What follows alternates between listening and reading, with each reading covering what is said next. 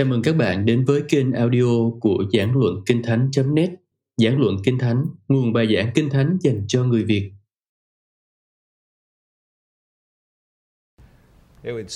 Chắc chắn sẽ là một sự thiếu sót nếu tôi không dành chút thời gian để cảm ơn các thành viên trong ban giám đốc, các giảng viên và các sinh viên vì sự chào đón nồng nhiệt đối với tôi và Bonnie vợ tôi trong tuần này.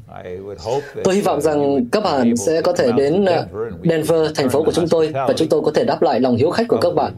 Sẽ không khôn ngoan nếu như các bạn đến cùng một lúc, nhưng nếu các bạn đến trong vòng trong năm đó, thì uh, chúng tôi có thể uh, xoay sở được.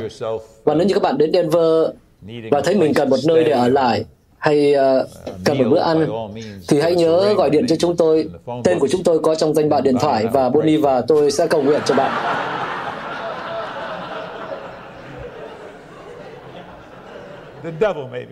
Ma quỷ có thể nói thế ha? Nhưng bạn nói rằng chính ông vừa nói còn gì. Vâng, nói đùa vậy thôi, nhưng mà tôi rất là đánh giá cao sự giới thiệu hùng hồn dành cho tôi buổi sáng nay. Vì thành thật mà nói, có những lúc tôi cảm thấy mình như một diễn viên hài, không được tôn trọng. Tôi có một người bạn thích gọi cho tôi vào giữa buổi sáng, giữa tuần, trong khi tôi đang học lời Chúa, và nói rằng tôi hy vọng rằng là tôi không... Uh, bắt gặp anh đang ngủ đấy chứ, bởi vì nơi hôm nay không phải là Chủ nhật. Và anh ấy nói rằng các anh là các mục sư sướng thật đấy. Ngày mà tốt thì các anh thức dậy, nghiên cứu một chút, gọi vài, vài cuộc điện thoại. Còn ngày mà tồi tệ thì các anh cứ thế ngủ nướng và nói rằng mình cầu nguyện. Vâng, tôi biết rằng là tôi hơi uh, tự vệ khi nói thế này, nhưng mà tôi đã nói với bạn của tôi rằng là qua cái lời bình luận của cậu, cậu cho tôi biết hai điều. Điều thứ nhất là cậu chẳng biết gì về sự phục vụ Chúa, và điều thứ hai đó là cậu còn biết ít hơn về sự cầu nguyện. Bởi vì thật sự, trong tất cả những cái trách nhiệm mà tôi phải đảm nhận, thì việc thăm viếng người ta là một trong những điều thú vị nhất. Cần tốn nhiều công sức hơn để điều hành một chủng viện, còn khó hơn nữa để chuẩn bị một bài giảng cũng như là bài dạy. Nhưng mà cái điều khó nhất mà tôi cảm thấy đó chính là có một đời sống cầu nguyện nhiệt thành, sốt sắng. Trong những năm qua, sự thành công của tôi trong việc cầu nguyện có lẽ nó thất thường chứ không được liên tục. Có những lúc mà tôi cảm thấy mình nắm được mép áo của Chúa, nhưng mà không phải lúc nào tôi cũng giữ được điều đó. Và có một điều tôi chắc chắn, đó là bạn không thể ngủ nướng trên giường và nói rằng mình cầu nguyện đâu. Nói thật với các bạn, đó là tôi đã phải tranh chiến cả đời để được ngồi dưới chân của Chúa Giêsu. Và tôi rất cảm thấy bối rối khi như vậy, bởi vì khi đọc Tân Ước, tôi thấy rằng trong chức vụ của Chúa của chúng ta, cầu nguyện là một điều vô cùng quan trọng. Đối với tôi, cầu nguyện giống như là chuẩn bị cho cuộc chiến, nhưng đối với Chúa Giêsu thì cầu nguyện lại chính là cuộc chiến. Đối với Chúa Giêsu, cầu nguyện giống như là chạy marathon, còn sự phục vụ Chúa giống như là đã chạy xong rồi chỉ đến để nhận huy chương vàng thôi. Cầu nguyện giống như là chuẩn bị thi cuối môn, còn sự phục vụ giống như là thi xong rồi chỉ đến nhận bằng thôi. Đâu là nơi mà Chúa đã đổ những giọt máu lớn? Không phải là ở trước tòa án của Phi-lát, cũng không phải là lúc mà Ngài đứng trước thập tự giá trên đồi Golgota, mà ở tại vườn Gethsemane.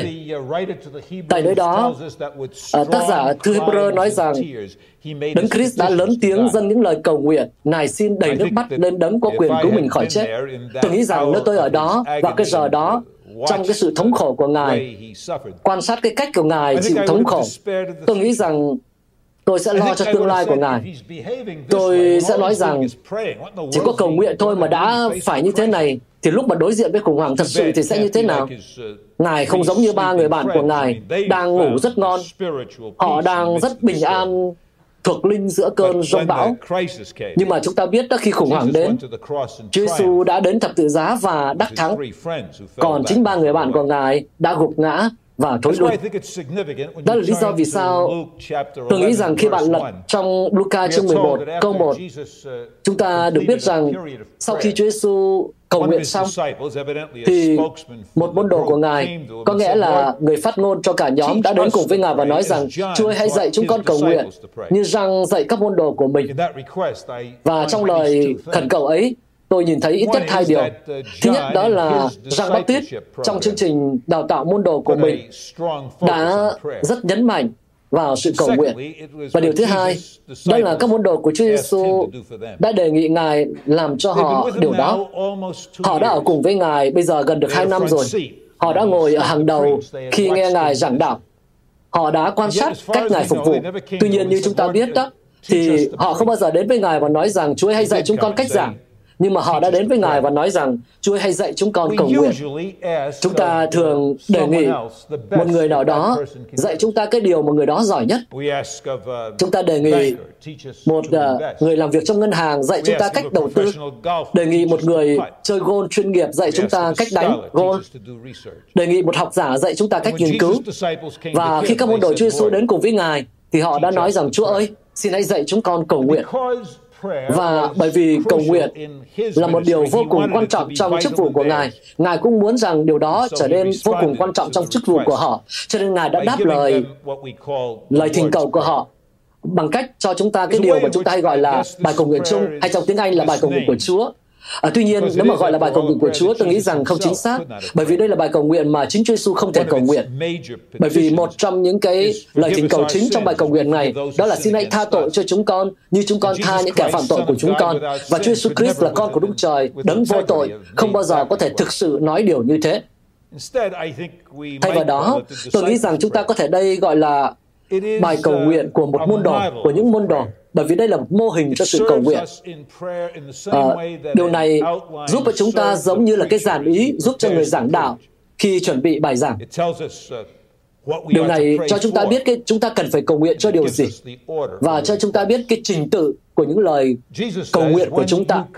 Và Chúa Giêsu nói rằng khi bạn đến để cầu nguyện, thì bạn cần phải nói rằng, lạy Cha, Cha ơi.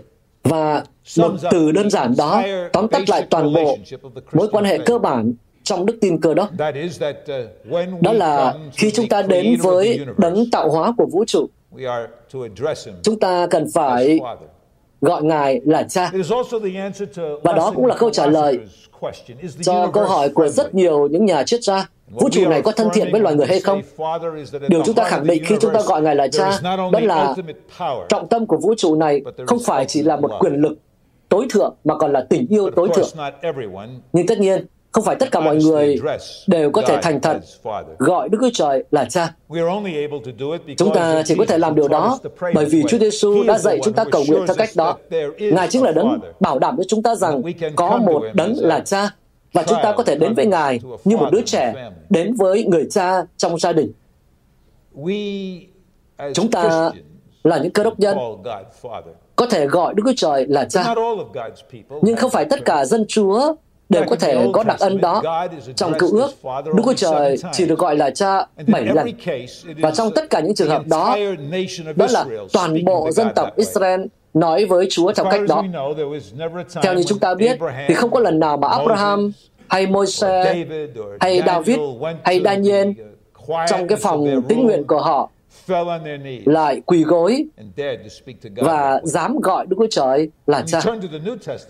Nhưng khi bạn đến với Tân Ước, thì hai trăm bảy mươi lăm lần trong Tân Ước, chúng ta được nói trực tiếp hoặc gián tiếp rằng khi chúng ta quỳ gối trước đấng tối cao của cả vũ trụ, từ mà cần phải dễ dàng xuất phát từ miệng của chúng ta, đó là nói với Ngài như nói với một người cha. Cách đây ít năm, ở tại tòa thị chính của Copenhagen, Đan Mạch, có một cái sự kiện trưng bày một chiếc đồng hồ phức tạp nhất thế giới. Người ta đã mất bốn mươi năm để chế tạo chiếc đồng hồ này, tốn hàng triệu đô. Đồng hồ này có độ chính xác tới hai phần năm giây mỗi ba trăm năm. mười pha của chiếc đồng hồ đó cho biết thời gian trong ngày, ngày trong tuần, tuần trong tháng, tháng trong năm, năm trong thế kỷ. Và đồng hồ ấy theo dõi vận động của các hành tinh và mặt trời trong hai nghìn năm trăm năm. Có những chi tiết của đồng hồ đó sẽ không vận động sau hai nghìn năm trăm năm. Nhưng mà có một điều đáng lo ngại, đó là nó không chính xác. Nó vẫn lệch mất hai phần năm giây mỗi ba trăm năm. Làm sao người ta biết điều đó? À, chiếc đồng hồ đó đã được đối chiếu với một chiếc đồng hồ khác Chiếc đồng hồ của vũ trụ với tất cả những bộ phận của nó, từ nguyên tử cho đến các hành tinh và các ngôi sao. Chiếc đồng hồ đó chính xác đến mức tất cả mọi đồng hồ trên trái đất này đều được đo với nó. Cách đấy ba trăm năm, những nhà tự nhiên thần luận nhìn vào chiếc đồng hồ đó và đã bị choáng ngợp bởi những gì họ thấy. Họ kinh ngạc về cơ chế của nó, đến nỗi họ đã đánh mất cái đấng đã kết hợp tất cả những điều đó với nhau. Chúa đối với họ bây giờ trở thành mặt trời. Và bạn không cầu nguyện với mặt trời vô hồn. Bạn không có sự hiệp thông với những định luật. Bạn không ngồi dưới chân của nguyên tắc thứ nhất. Bạn không nói rằng, ôi, đấng là cơ sở của vạn vật, danh Ngài được tôn thánh. Không. Bạn không nói rằng, ôi, nguồn lực vô hạn, hãy cho chúng con bánh hàng ngày. Không, Chúa Giêsu nói rằng khi bạn đến để cầu nguyện, thì cái từ cần phải dễ dàng thốt ra từ môi miệng bạn, đó là nói với Đức Chúa Trời như là một người cha. Và khi bạn nói với Cha trên trời của mình, bạn sẽ để ý thấy rằng lời cầu nguyện này được chia thành hai phần. Trước hết, Chúa Giêsu nói rằng khi bạn nói chuyện với Cha, bạn cần phải nói chuyện với Cha về Cha. Trước hết, hãy nói với Ngài về chính Ngài. Và sau đó, nói với Ngài về gia đình của Ngài. Khi bạn nói với Cha về Cha, bạn cần phải nói, Cha ơi, danh của Ngài được tôn thánh. Ở vùng Cận Đông cổ đại, cũng như là Cận Đông ngày nay, những cái tên gọi có ý nghĩa rất lớn. Khi cha mẹ đặt tên cho con cái, thì thường người cha không đặt tên theo tên của người gì giàu có, hoặc là hỏi rằng cái chữ cái của cái tên như thế này có đẹp hay không, nó có vần hay không, nó có thuận hay không. Mà thông thường đứa trẻ được đặt tên là theo một cái đặc tính nào đó, với một cái hy vọng rằng đứa trẻ đó sẽ lớn lên và thể hiện được cái đặc tính đó. Đặc biệt khi một người mà trải qua một cái trải nghiệm khủng hoảng nào đó, tên của người đó có thể được thay đổi. Chúng ta nhìn thấy điều đó ngay trong Tân Ước. Khi Chúa Giêsu lần đầu tiên đến cùng với Cepha, Cepha là một người khá là dễ bị dao động. Nhưng mà Ngài đã nhìn thấy ở Cepha một cái điều mà người khác có thể không nhìn thấy. Và Ngài đổi tên Cepha thành Führer, bởi vì Ngài biết rằng Führer trong tương lai sẽ giống như viên đá. Và trong thời của chúng ta đây, khi Hồng Y Karol Wojtyła đổi tên, ông trở thành giáo hoàng đó, và ông đã đổi tên thành Giảng Phao Lô đệ nhị, với hy vọng rằng mình sẽ thể hiện được đức tính của cả hai người đó. Như vậy, khi chúng ta cầu nguyện, danh Cha được tôn thánh, là chúng ta nói về tính cách của Đức Chúa Trời, nói về thuộc tính của Ngài. Và chúng ta nói rằng trong đời, trong sự cầu nguyện của chúng ta, trong đời sống của chúng ta, Đức Chúa Trời là Chúa của chúng ta. Chúng ta sẽ không hạ thấp Ngài, không cố gắng điều khiển Ngài. Trong cái cách chúng ta cầu nguyện và cách sống của chúng ta, danh của Đức Chúa Trời được tôn thánh, để Ngài không phải bị hổ thẹn qua cái đời sống của chúng ta. Đôi khi, khi chúng ta dừng lại để nghe một số những lời lảm nhảm nói với thiên đàng nhân danh sự cầu nguyện, một số lời đó thực sự rất giống với lời báng bổ.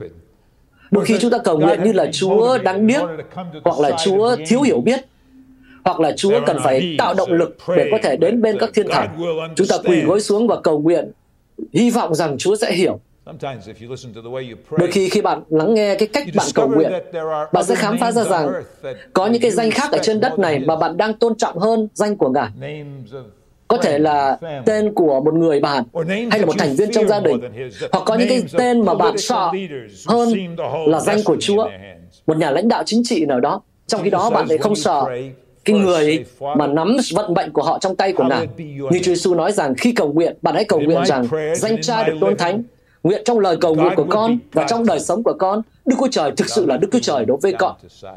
Chúng ta không hạ Ngài xuống kích thước của chúng ta. Tôi thực sự rất ấn tượng khi xem lời cầu nguyện của Chúa, và tôi thấy rằng nếu đây là lời phác thảo cho những lời cầu nguyện mà chúng ta cần phải cầu nguyện đó, thì tôi thấy rằng đặc biệt không có lời cầu nguyện nào cho đời sống thuộc linh của cá nhân chúng ta, là điều mà tôi thường rất hay cầu nguyện. nhưng mà lại không có ở trong danh sách này. Tôi nghĩ rằng câu trả lời cho điều đó đó là khi bạn nhìn vào Kinh Thánh thì cái sự trọng tâm của đời sống thuộc linh không phải là hướng nội, không phải là suốt ngày tra xem linh hồn của mình để cố gắng để trở nên tận hiến hơn, mà trọng tâm trong đời sống thuộc linh lại là tập trung vào Đức Chúa Trời. Và khi ước muốn trong đời sống của bạn là Đức Chúa Trời thực sự là Đức Chúa Trời đối với bạn, Đức Chúa Trời thực sự được tôn trọng, được kính trọng trong đời sống của bạn, thì và khi điều đó trở thành trọng tâm của đời sống bạn đó, thì đó là lúc mà đời sống thuộc linh của bạn bắt đầu. Bởi vậy nên khi bạn bắt đầu đến với sự cầu nguyện, bạn nói với Cha về Cha, nói với Ngài về bản tính của Ngài, nói rằng Cha ơi, nguyện trong đời sống cầu nguyện và trong cuộc sống của con, Ngài thực sự là Đức Chúa Trời của con. Do đó Chúa Giêsu nói rằng sau khi nói với Cha về Cha, về bản tính của Ngài, thì hãy nói với Ngài về chương trình của Ngài, cầu nguyện rằng Cha ơi, nước Cha được đến. Joseph Wittig có lần nói rằng khi bạn viết tiểu sử thì thường cần phải bắt đầu với sự chết của người đó chứ không phải bởi sự ra đời của người đó. Ai mà chả có một lần sinh ra, cho nên sinh ra chưa nói lên nhiều điều. Vấn đề quan trọng không phải là bạn bắt đầu như thế nào mà kết thúc ra sao. Điều đó đúng đối với đời sống những cá nhân. Và tất nhiên đấy cũng là câu hỏi mà chúng ta cần phải hỏi về lịch sử. Một câu hỏi căn bản về lịch sử của loài người nói chung đó là lịch sử của loài người có đang đi đến một mục đích nào không? Hay nó chỉ là một câu chuyện được kể bởi một tên ngốc viết nguệch ngoạc trên tường của một trại tị nạn? Có rất nhiều ồn ào và nhiều nỗi sợ mà chẳng có ý nghĩa gì. Giống như một người có nói rằng lịch sử là tiểu sử của một vài người nổi tiếng, còn Henry Ford thì gọi đó là một sự vớ vẩn. Liệu lịch sử có đang đi đến chỗ nào không? Và câu trả lời trong Kinh Thánh đó là lịch sử là câu chuyện của Ngài, và lịch sử đang tiến tới một cái sự kiện trong tương lai, một sự kiện vĩ đại trong tương lai. Tôi nghĩ rằng ở đây Chúa Giêsu đang nói đến vương quốc đã được hứa trong suốt cả Cựu Ước, vương quốc của Đấng Mê-sa, khi Đấng Christ sẽ trở lại và sẽ cai trị và sẽ tiếp tục tiến tới vĩnh cửu, khi mà cả loài người và thiên sứ sẽ cùng tham gia trong sự tôn vinh ca ngợi Ngài, khi mọi đầu gối trên trời, dưới đất sẽ quỳ lạy và xưng Giê-xu là Chúa cho sự vinh hiển của Đức Chúa Trời. Và lịch sử hướng tới điều đó. Và toàn bộ Kinh Thánh hướng tới sự kiện vĩ đại trong tương lai đó. Bạn mở những trang Kinh Thánh và bạn đọc sẽ thấy rằng vậy có buổi chiều và buổi mai, ấy là ngày thứ nhất. Không phải buổi mai và buổi chiều, nhưng mà từ sự tối tăm sẽ ra ánh sáng, từ nơi lang thang sẽ đến xứ hứa, từ ngày thứ sáu thương khó sẽ đến chủ nhật phục sinh, từ đại nạn sẽ đến thiên hy niệm. Và thông thường chính trong những lúc tối tăm, khi chúng ta tràn ngập nỗi sợ, chúng ta hướng tới ngày ấy và chúng ta cầu nguyện vương quốc của Ngài được đến, nước Ngài được đến. Nhưng nếu như bạn cầu nguyện một cách trung thực để nước Ngài được đến, và bạn cầu nguyện cho cái ngày khi mà mọi người nam và mọi người nữ sẽ quỳ gối trước Ngài, thì điều tiếp theo một cách hợp lý, nếu như tôi cầu nguyện điều đó cho tất cả mọi người ở khắp mọi nơi, thì tôi cũng phải cầu nguyện điều đó cho bản thân mình ngay bây giờ. Đó là khi chúng ta nói về việc cầu nguyện để vương quốc của Ngài được đến, vương quốc vinh quang, đắc thắng. Nhưng cầu nguyện như vậy là vô ích nếu như trong một mét vuông đất mà tôi đang sở hữu đây, Chúa Giêsu không cai trị trong đời sống của tôi. Nếu tôi thực sự thành thật về việc muốn vương quốc của Chúa được đến, thì tôi cần phải làm mọi sự, những gì mình có thể, để tất cả những gì những người mà tôi được đụng chạm tới đây sẽ vui mừng đầu phục trước Ngài. Và tôi sẵn sàng nếu như cần thiết, trong tất cả những cái vương quốc nhỏ mà đang có rất ý nghĩa với tôi đây, tôi đầu phục trước Ngài. Tất cả những cái cấu trúc nhỏ mà tôi đang lo lắng, tất cả những điều mà tôi đang bận tâm, tất cả những cái vương quốc nho nhỏ đó, nếu cần thiết, cần phải bị sụp đổ để Chúa Jesus Christ cai trị. Vậy nên khi bạn cầu nguyện, Chúa Jesus nói, trước khi cầu nguyện cho bất cứ điều gì khác, hãy nói với Cha về Cha. Hãy nói với Cha về bản tính của Ngài, danh Cha được tôn thánh, và nói về kế hoạch của Ngài, nước Cha được đến. Nhưng sau khi nói với Cha về Cha, Chúa Giêsu nói rằng bạn có thể nói với Cha về gia đình, gia đình của Ngài, tức là về tất cả chúng ta cùng với nhau. Bởi vì Ngài nói rằng, bà có thể cầu nguyện, xin cho chúng con đồ ăn hàng ngày. Nói với Cha về gia đình, thì bạn có thể cầu xin Ngài cung ứng cho bạn. Rõ ràng, khi Chúa Giêsu nói về bánh hàng ngày ở đây, đồ ăn hàng ngày, là Ngài đang nói về những nhu cầu căn bản của cuộc sống. Nếu Chúa Giêsu nói về những người ở phương Đông, có thể Ngài sẽ nói rằng, xin cho chúng con bát cơm hàng ngày. Hoặc nói với những người Ý chẳng hạn, thì có thể Ngài sẽ nói rằng, cho chúng con mì hàng ngày. Nói về bánh hàng ngày đây là nói về những nhu cầu căn bản mà bạn và tôi cần.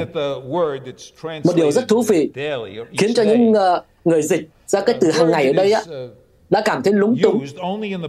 Đó là cái từ được sử dụng này chỉ được sử dụng trong Kinh Thánh và có liên quan đến bài cầu nguyện mà Chúa dạy tại đây, không được sử dụng bên ngoài Kinh Thánh trong văn học cổ điển Hy Lạp. Cái từ này uh, như là một sự mầu nhiệm, và những người dịch giả đã phải đoán, không biết là như thế nào cho đúng. Nhưng mà cách đây nhiều năm, trên một mảnh giấy cói, người ta tìm thấy danh sách hàng tạp hóa của một người phụ nữ ở thế giới cổ đại. Và trong danh sách đó có một số những thứ dễ hỏng. Và bên cạnh cái từ đó thì bà có từ epirus, có nghĩa là đủ ngày. Như vậy, khi bạn cầu nguyện hàng ngày, bạn cầu nguyện để Chúa sẽ cung ứng những, những nhu cầu của bạn. Khi bạn phục vụ vương quốc của Ngài và tôn vinh danh của Ngài, hoặc khi bạn cầu nguyện buổi sáng, bạn cầu nguyện cho những cung ứng cho ngày sắp tới. Trong nền văn hóa của chúng ta, chúng ta đang có tủ lạnh đầy đồ, và chúng ta không coi trọng lắm điều này. Nhưng mà ở rất nhiều nơi khác trên thế giới, đây là một nhu cầu căn bản. Và khi bạn nhìn nhận rằng, để cho bánh ăn hàng ngày, cho những điều mà bạn cần hàng ngày, bạn sẽ hướng đến với Chúa và Ngài sẽ cung cấp. Nhưng lưu ý là ở đây dùng từ ở số nhiều, cho chúng con đồ ăn hàng ngày. Trong văn hóa Mỹ của chúng ta, chúng ta rất chú trọng đến chủ nghĩa cá nhân. Và khi chúng ta cầu nguyện, chúng ta thường cầu nguyện cho con, cho vợ con, cho con trai con, cho vợ của nó. Thế thôi là đủ rồi, chấm hết. Nhưng nếu như bạn cầu nguyện trong cộng đồng của những người cùng theo Chúa, khi bạn cầu nguyện cùng với những anh chị em khác, cho chúng con đồ ăn hàng ngày, và Chúa cho bạn hai suất ăn, còn người bạn của bạn không có suất ăn nào, thì bạn không thể cho rằng cái suất ăn thừa này là để dự trữ. Không, nếu như bạn cầu nguyện cùng với người bạn của bạn như vậy, thì bạn có trách nhiệm một cái để ăn, một suất để ăn, còn một suất để chia sẻ. Khi bạn nói với Cha về gia đình, hãy cầu nguyện, xin cho chúng con đồ ăn hàng ngày. Nhưng bạn không chỉ xin Cha cung ứng cho bạn, mà bạn còn xin Cha tha thứ cho bạn. Vì Chúa Giêsu đây nói rằng, hãy tha tội cho chúng con, như chúng con tha những kẻ phạm tội cùng chúng con. Tôi nghĩ rằng hai cái lời đề nghị này có cái sự liên kết với nhau. Hãy cho chúng con và hãy tha thứ cho chúng con. Tôi không khó khăn gì để nhớ lại việc tôi đã cầu nguyện cho đồ ăn hàng ngày. Thực ra thì cái bụng của tôi nó cồn cào, nhắc tôi rằng tôi đang đói và tôi phải cầu nguyện điều đó. Nhưng chúng ta rất dễ để quên mất rằng tôi còn có một nhu cầu cần được tha thứ hàng ngày. Khi tôi nghĩ đến cơn đói, tôi phải nghĩ đến sự tha thứ nữa. Augustine gọi đây là lời cầu nguyện khủng khiếp, lời đề nghị khủng khiếp, bởi vì không chỉ tha thứ cho chúng ta, nhưng mà là tha thứ cho chúng con như chúng con tha thứ cho những người phạm tội chống lại chúng con. Có một cái sự kết nối giữa cách tôi sẵn sàng tha thứ cho người khác và sự tha thứ mà tôi đang cầu xin từ nơi Cha. Bạn thấy đó, nếu như bạn cầu nguyện thực sự, Cha ơi, xin hãy tha thứ cho tội lỗi của chúng con và tha thứ cho tội lỗi của con. Nếu như bạn thực sự cầu nguyện điều đó một cách thành thật đó, thì điều bạn đang làm đó là bạn đang đánh giá lại cái giá trị của bản thân. Bạn thú nhận rằng bạn là một người có tội. Bạn thú nhận rằng có cái sự ô nhiễm trong đời sống của bạn. Và vì vậy, khi bạn thú nhận điều đó về bản thân mình, thì bạn cũng có khả năng hiểu tốt hơn những sự gian dối và tội lỗi của người khác. Bạn thấy đó, thật là gần như là một sự báng bổ, phạm thượng khi đến với Chúa và nói rằng: Chúa ơi, Ngài là đấng thánh khiết, hãy tha thứ cho con, cho tội lỗi của con. Nhưng mà cái người này đã xúc phạm con nhá. Và con rất thánh thiện, và con rất công chính, cho nên con không thể tha thứ cho cái người này. Những người làm như vậy là những người tự xưng mình là công chính, và bạn sẽ không thể nhận được sự tha thứ cho một người tự xưng công chính, cũng giống như là không thể nhận được nước táo từ một phiến đá. Không, điều tôi đang nói với Chúa là: Chúa ơi, hãy đối xử với con như cách con đối xử với người khác. Cô ấy đã xúc phạm con, cô ấy đã làm tổn thương con rất nhiều. Và Chúa ơi, con không muốn chịu được điều đó nữa. Nhưng hãy xử lý với con theo cách con xử lý với cô ấy. Hoặc: Chúa ơi, anh ấy đã phản bội lòng tin của con. Anh ấy đã không giữ những cái sự cam kết mà anh ấy đã hứa. Con bị đau đớn. Nhưng Chúa ơi, nó chưa là gì với những sự cam kết mà con đã phản bội với Ngài. Chúa ơi, hãy xử lý với con theo cách con xử lý, con đối xử với anh ấy. Ở đây không nói rằng Chúa tha thứ cho bạn vì bạn tha thứ cho người khác, mà tha thứ cho bạn như cách bạn tha thứ cho người khác, bởi vì bạn là một phần của gia đình, và như một phần của gia đình có nghĩa là bạn một phần của một sự thông của một hiệp hội, của một mối thông công được tha thứ, và là một phần của một hội chúng được tha thứ có nghĩa là một phần của hội chúng sẵn sàng tha thứ, bởi vì biết rằng sự tha thứ của Chúa cho bạn cơ hội và động lực để tha thứ cho người khác. Vậy nên khi bạn nói với Cha về gia đình, hãy cầu xin Ngài tha thứ cho tội lỗi của chúng ta, như là chúng ta thứ tội lỗi của người khác. Và cuối cùng, Chúa Giêsu nói rằng khi bạn nói với Cha về gia đình, thì hãy cầu xin Ngài sự bảo vệ. Xin chớ để chúng con bị cám dỗ, mà cứu chúng con khỏi kẻ ác, như Matthew có nói. Đó là một lời đề nghị thú vị. Và đôi khi người ta cũng vật lộn với điều này, với câu nói rằng trong tiếng Anh: xin đừng dẫn chúng con vào sự cám dỗ. Câu hỏi đó là: có phải chúng ta đang ngụ ý rằng nếu như chúng ta không cầu xin điều này thì Đức Chúa Trời sẽ dẫn chúng ta vào những sự cám dỗ?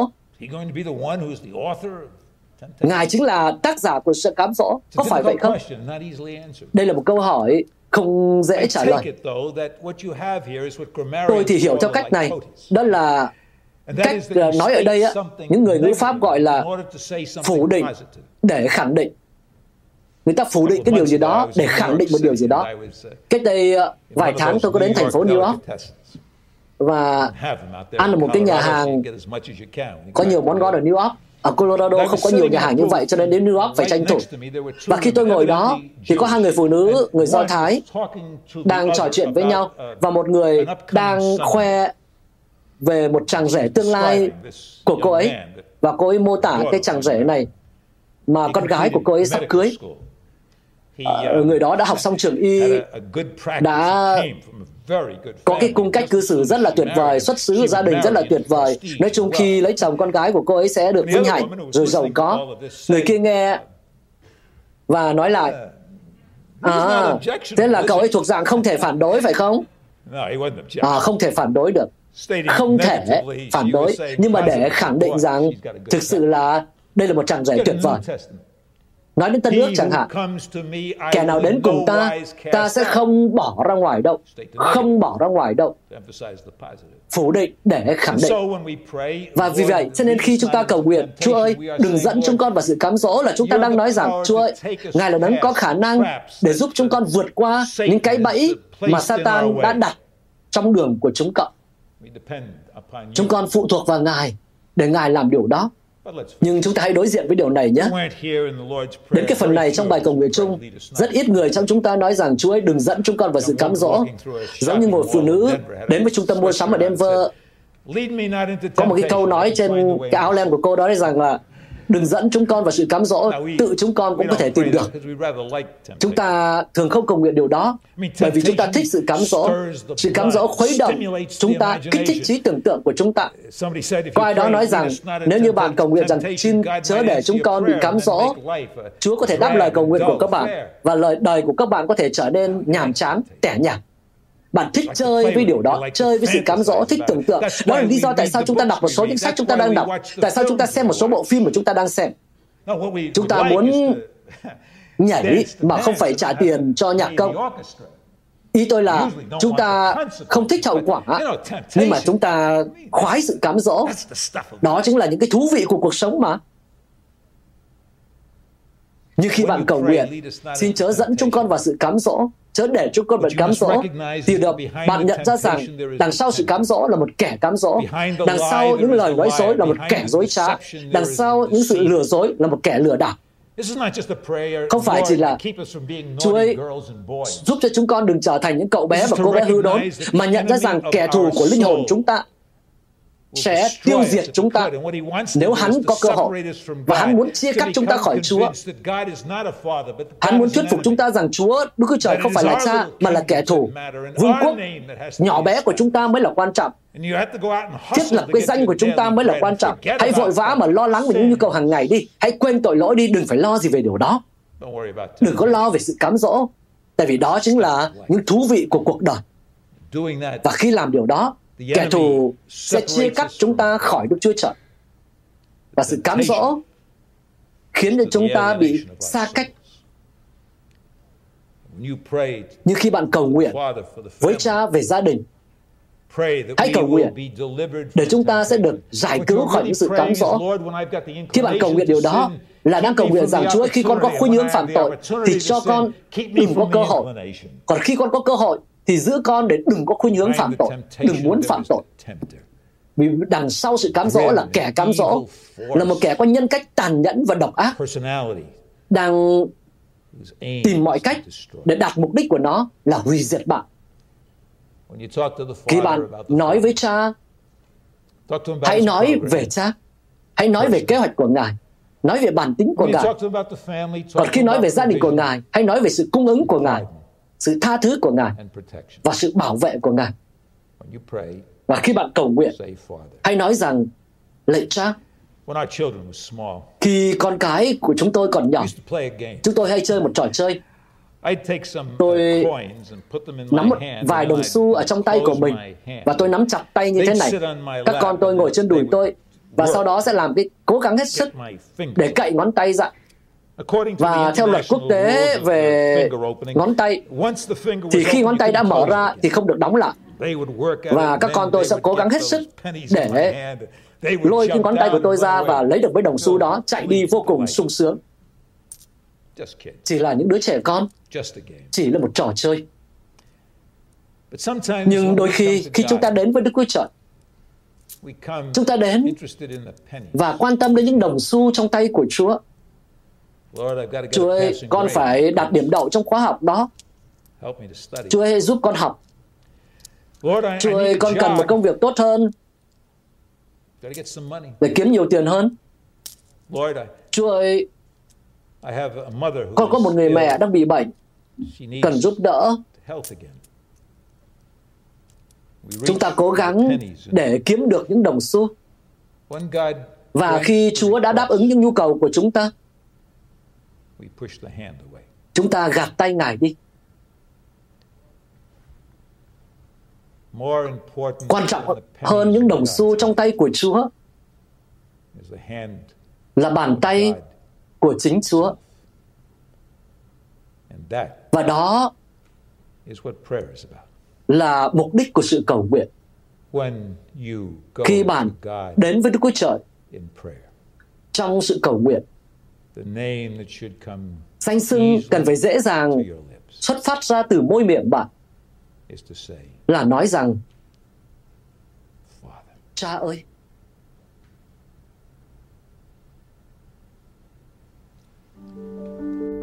Các bạn vừa nghe xong bài giảng được phát trên kênh audio của Giảng Luận Kinh Thánh. kênh nhằm cung cấp cho các tín hữu và tôi tớ Chúa người Việt những bài giảng chọn lọc của các diễn giả kinh điển trong những thời đại khác nhau. Để biết thêm thông tin về chúng tôi, xin vui lòng truy cập trang web giảng luận kinh thánh chấm net. Xin chào và hẹn gặp lại các bạn trong những bài giảng tiếp theo.